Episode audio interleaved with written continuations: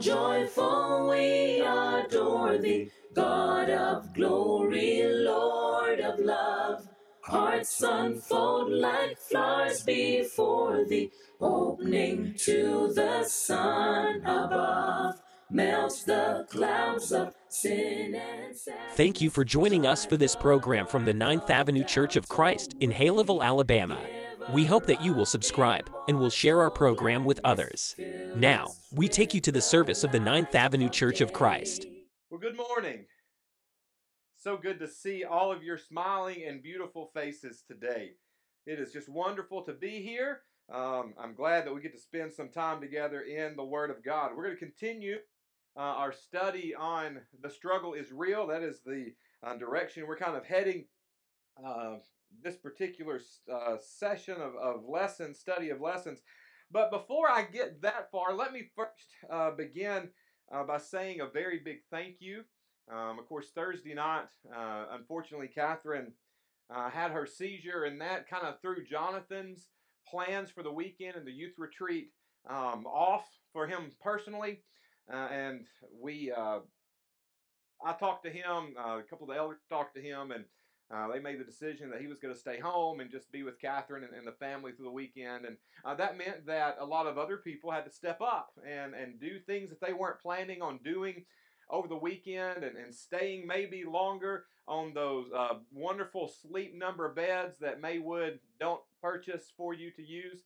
Um, and uh, I just want to say, uh, because I'm not going to, if I start, I'm like Jonathan, I'll start naming names names get left out and get forgotten. But to our adults that came over the weekend, thank you so much for stepping up and doing things you weren't planning to do. And we had a great, great, great group of kids.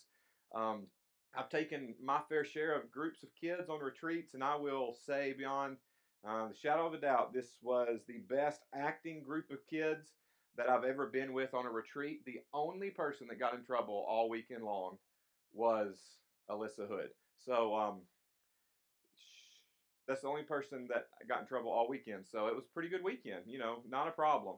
And so it uh, was just great to, to be together, spend that time with them, and um, get to experience that. We, we played archery kids, and uh, some of us older, uh, thinking we're a little more athletic than we are, uh, guys decided to march ourselves down there and play with them for about 45 minutes. And um, I feel like I've lifted a house with my legs this morning. I could barely walk when I got up out of bed today. So um, it's always better just to stand back and watch and think you're young than it is to get down there and remind yourself you're not. So, um, but that was just a great weekend. And thank you to everybody that helped make the weekend such a success, uh, even in a difficult kind of moment that we kind of had to keep it going and keep it rolling. It was just a great time to be together.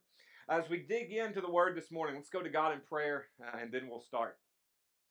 God, we thank you so much for the chance that we get to be in your that we get to be in your presence today. We thank you for uh, this time of worship, this time of praise that we have had, uh, the time that we've gathered around your table and remembered your son's sacrifice. We thank you for the prayers that have been prayed this morning, God. And now, as we open up your word, help us to clear our hearts and clear our minds, uh, to listen to your spirit, to allow your spirit to convict us and to move us to a place of conviction and a place of change if the need be.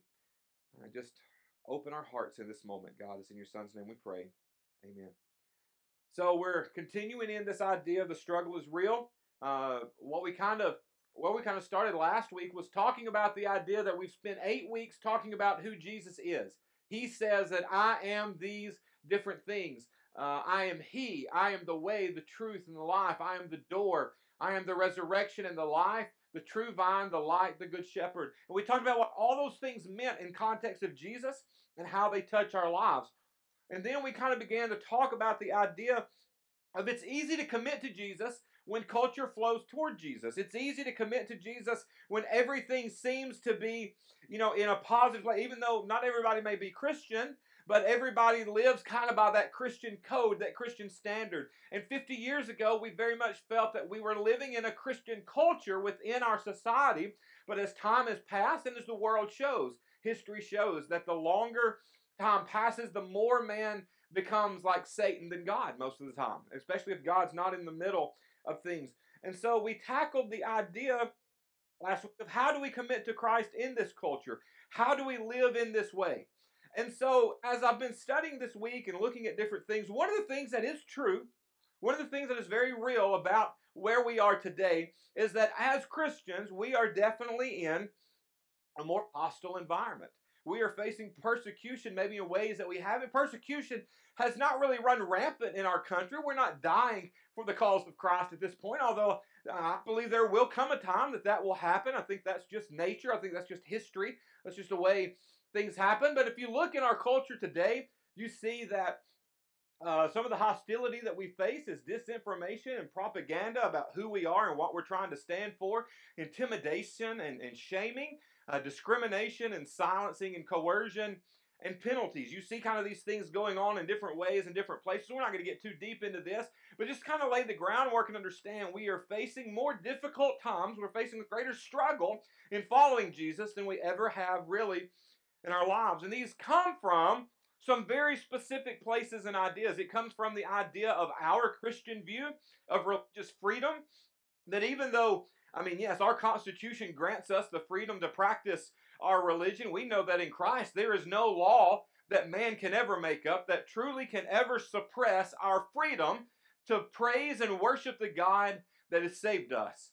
And but yet we face areas in that. We we face areas of hostility when we think about the Christian view of life, whether that be uh, for the born or for the unborn.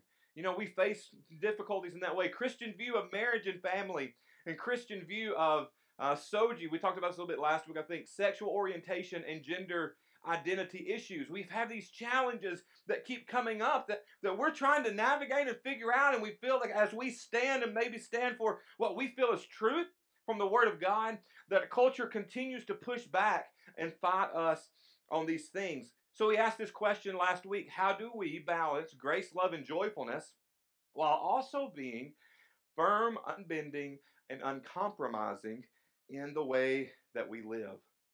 And so we come to this passage this morning, first or Second Corinthians 4, verses 16 through 18 says this Therefore we do not lose heart, though outwardly we are wasting away, yet inwardly we are being renewed day by day, for our light and momentary troubles are achieving for us an eternal glory that far outweighs them all.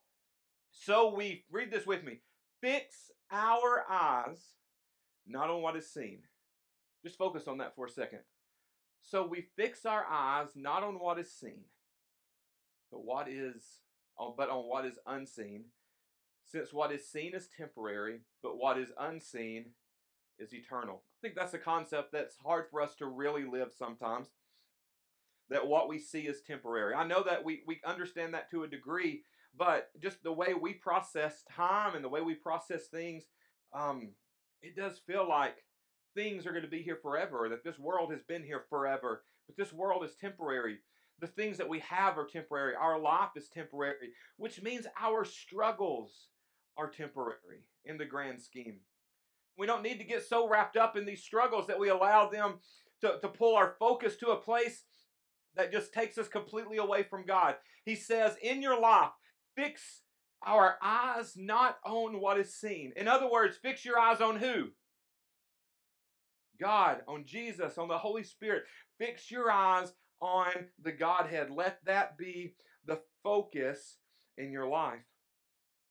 And so, as I think about this idea, I think about standing firm in, in Jesus kind of has a two part process here. First, it starts with a commitment at baptism. When you are baptized, when you make that commitment, you say, God, I believe that you are the Father and you are the Son and you are the Holy Spirit. I believe that you died on the cross for my sins. I believe that the Holy Spirit is going to seal me with, uh, with salvation. I believe that God is full of grace and mercy and I'm, to, I'm ready to receive this gift. And as I do what Jesus says, if I believe and I'm baptized in Him, I'm saved. I'm no longer in bondage to sin. It does not hold me back, it does not control me. I have my eyes fixed on Jesus. If you have done that, you have already made the commitment to stand firm. That is what that moment is about. I am standing firm. Uh, John says it in Revelation. He says, Be faithful unto death, and I will give you a what? Crown of life. And so I really believe it's not will I, but rather how do I? That's the question we need. It's not, it's not will I stand firm when the moment comes, but it's how will I stand firm when the moment comes. I believe that's a question that we have to ask ourselves over and over. How am I going to do that? How do I prepare for this moment when I face, you know, hostility, when the when the struggle is real? Well, I believe that we have to understand the struggle. I believe that the way we stand firm starts with understanding the struggle. I want you to read this statement with me and, and think about it. The struggle we face is and always has been spiritual at its core. Read that and think about that. Let that sink in. The struggle we face is and always has been what? Spiritual. It has always been spiritual. I'm going to try to thread a needle here for the next few moments, for the rest of this lesson, because I believe that as we think about this idea of what our struggle is, it's easy to get confused and, and, and mistake our struggle in the physical and the spiritual. So bear with me for a moment. Our struggle is not about culture wars. Our struggle is not about politics. Our struggle is not about social issues. Our struggle is not about freedoms. Our struggle is not about nationalism. Although I think a lot of times, as we think about our struggle as Christians and what we want to stand for and how we feel about things, it's easy to look at these things and go, these are the enemies.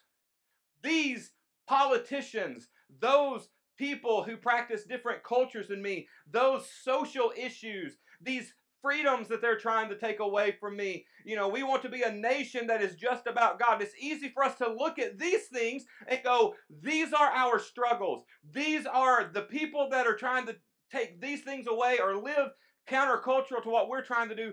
They are our enemies. But look, these are symptoms of the cause, but these are not the cause. Think about that for just a moment. These are symptoms of the issue. All of these things that we see, the negative in all of these things, there's positive in some of these, everything's not negative, but in these issues that we look at and we struggle with, and we're like, I don't understand this. Why are these things happening? Why are these things happening? Why are these things going on? And they're coming from these directions. These are not the, the, the source of our struggle, but rather symptoms of our struggle. Are you following me? These are symptoms that there is an issue, that there is a struggle. And so as we think about that, as we think about that, we have to understand our struggle is not against our enemies. Okay? It's not against those people that are so different than me. Satan wants you to do that. Satan wants you to look at people and hate people. He wants you to hate other people who that even though they're different than you, even though they believe different, they look different, they talk different, they act different, he wants you to forget that even though they're different, that they are fearfully and wonderfully made in the image of God. And so his main tool is to frustrate us, to get us to hate other people. And when we hate other people, they become our enemy. They become our focus. And and it and it and it and it it really just it throws our way of life and what we're supposed to be about and what we're supposed to be accomplishing way way off kilter. It, it creates a negative motivation. Ma- Master Jedi Yoda had a great statement one time. He says, "Fear is the path to darkness. Fear leads to anger. Anger leads to hate. Hate leads to suffering." Great movie line from Star Wars for those of you that don't know where it's from. But what I want you to understand is even George Lucas understood in writing this movie that if our motivation is in the wrong place, one negative motivation takes us to another bad place, to another bad place, to another bad place, to the place of the movie calls it the dark side, but I believe spiritually we call it sin. Darkness is used in Scripture to represent our motivation as we face challenges and struggles in our life cannot be anger, fear, hatred, or rage. It can't be. Our struggle is not against our enemies, rather, it is for the souls of our enemies. Our struggle is not against those people, it's for those people. The Great Commission tells us our job is to go what? Argue with people that disagree with us? Is that what it says? To fight with them, to be mad at them, to, to, to win arguments against them? No, it says to teach them all things that I have commanded you, baptizing them and making what out of them? Disciples. How do we ever do that when we're so motivated to, to just win arguments instead of winning souls? It must be about the truth of Jesus wrapped in the love of God. That has to be our motivation. So, how do we begin to, to unpack this scripturally? What, what do we need to learn? What do we need to understand so that we can be focused in the right direction and not on the wrong things, so we can focus where God wants us to focus instead of where Satan wants us to focus? Well, that comes to our main text for the day, Ephesians chapter 6. So go to Ephesians chapter 6. Ephesians chapter 6, starting in verses 10 through 12 is where we're going to start. He starts and says, finally. So he's going through this whole this this whole book, the most kind of spiritual realm book that there is, okay? He goes, finally, be strong in, in the Lord. All right? Be strong in the Lord and in his mighty power. That that's where our focus is. That's where we're grounded. When we face struggles, we've got to stand right there. Finally, be strong in the Lord. Put on the full armor of God so that you can take a stand against who? Against our worldly enemies? No. Who are we taking a stand against? The devil's schemes, okay? There's our enemy right there. That's our enemy. That's where we focus.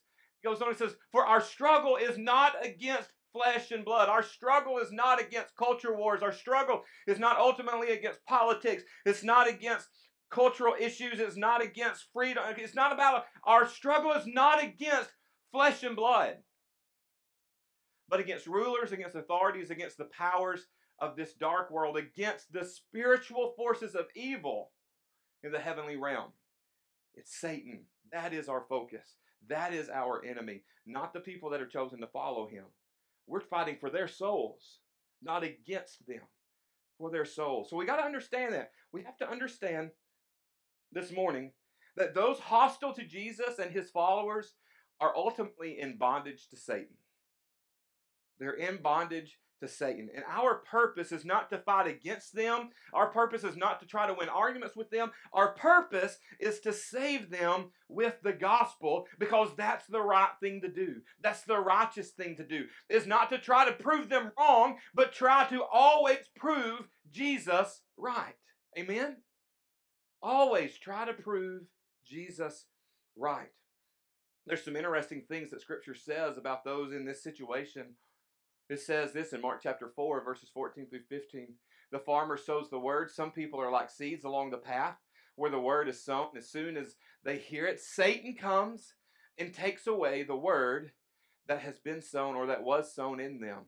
So we have to keep fighting. We have to keep sowing. We have to keep giving in that direction. Then Satan entered Judas, called Iscariot, one of the twelve, and Judas went to the chief priests and the officers of the temple guard and discussed with them how he might betray Jesus. They were delighted and agreed to give him money. Who was the who was the enemy here?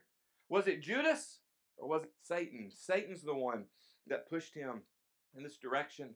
1 Timothy 4 verse 11 the spirit clearly says that in later times some will abandon the faith and follow deceiving spirits and things taught about demons. 2 Timothy 2 25 through 26. Opponents may be must be gently instructed in the hope that God will grant them repentance, leading them to a knowledge of truth, and that they will come to their senses and escape from the trap of the devil who has taken them captive to do his will. Satan is our enemy. We have to we have to focus in the right direction. Because when we don't focus in the right direction, when we focus in the direction of people, people made after the image of God who are under the bond of Satan, when we focus on them, Satan wins. Satan wins.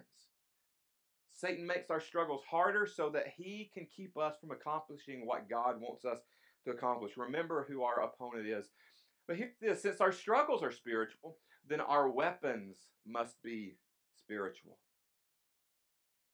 If our struggles are spiritual, then our weapons must be spiritual. Let's read the rest of this Ephesians passage.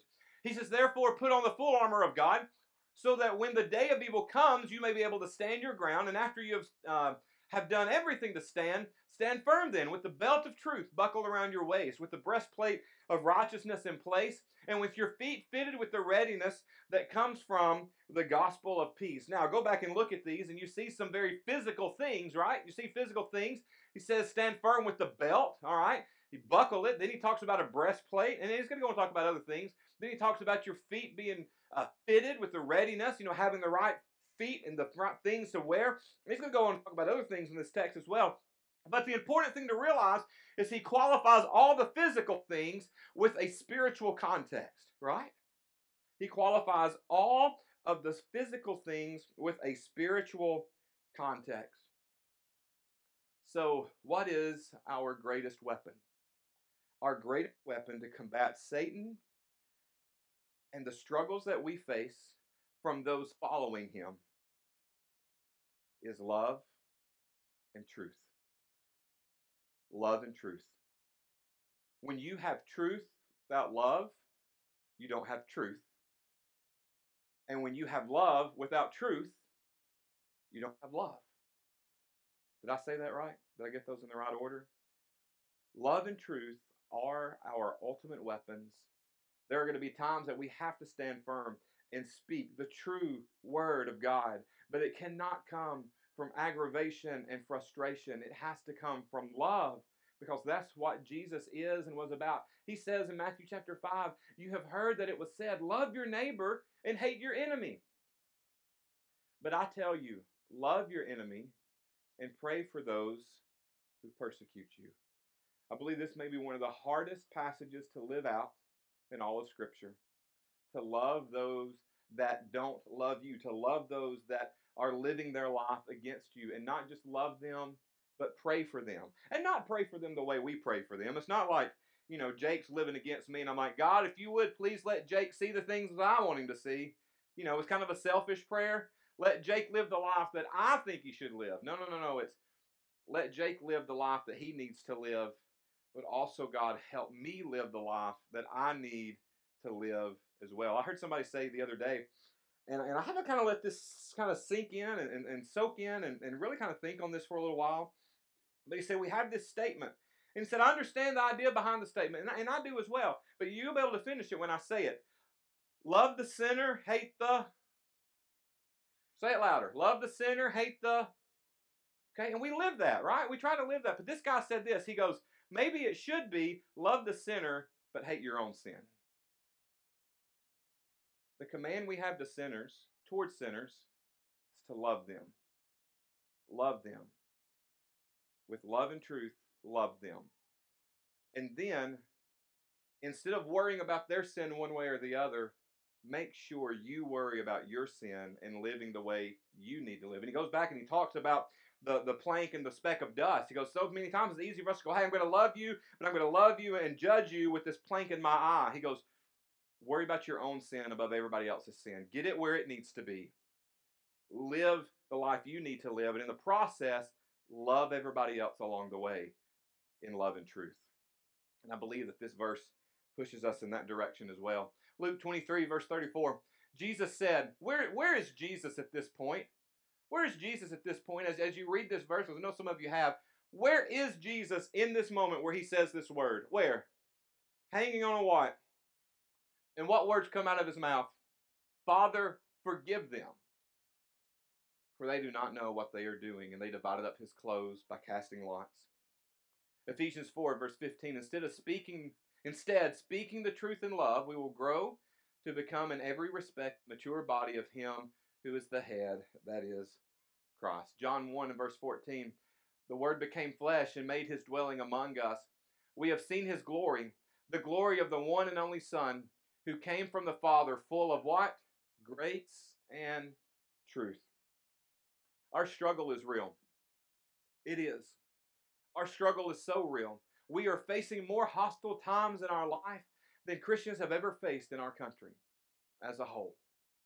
And we get frustrated by it, and we want to focus our direction and our energy somewhere because we feel like if we, we focus it somewhere, we can be productive, right? But let's just make sure we are we are focusing our direction toward who it needs to be, not towards those fearfully made in the image of God, but rather towards Satan and his schemes, so that we can battle him and defeat him and save the souls of those around us. Let's go to God in prayer. Thank you for the time that we get to spend together and just be challenged by your word. God, our, our culture now is so wrapped up in divisiveness and and and struggling in so many ways. And help us as Christians to not be sucked into that, to, to not to not be sucked into the political wars and the cultural wars, but rather to be just a light to the world. For us to stand firm in you and let our love and truth shine everywhere, everywhere possible. So that as the world may crumble around us at times, those that are seeking salvation, those that are seeking love and forgiveness, will know exactly where to come. And that is to the foot of the cross, to you. Help us to be the light that guides them there, God. Forgive us when we forget it. Forgive us when we fall into the traps of this world, to the traps of Satan, and and argue and fuss and fight with those to try to prove a point. Help us to not get wrapped up in things that don't matter. Help us remember that our number one priority, above everything else, above anything else, is to spreading the gospel, the true message of Jesus. Forgive us when we fail you, God. In your son's name we pray. Thou art giving and forgiving, ever blessing, ever blessed. Thank you again for joining us, and please consider subscribing to our YouTube channel or our podcast. We can be found on Apple Podcasts or any other podcast provider. Also, leave us a five star review, which will greatly assist in getting the message of God's love and salvation to others. You can also follow us on Facebook. Lift us to the joy divine. Instagram, Mortals join the mighty chorus, which And Twitter. morning stars began. For the love Be sure to join us again. And until then, remember to love like Jesus.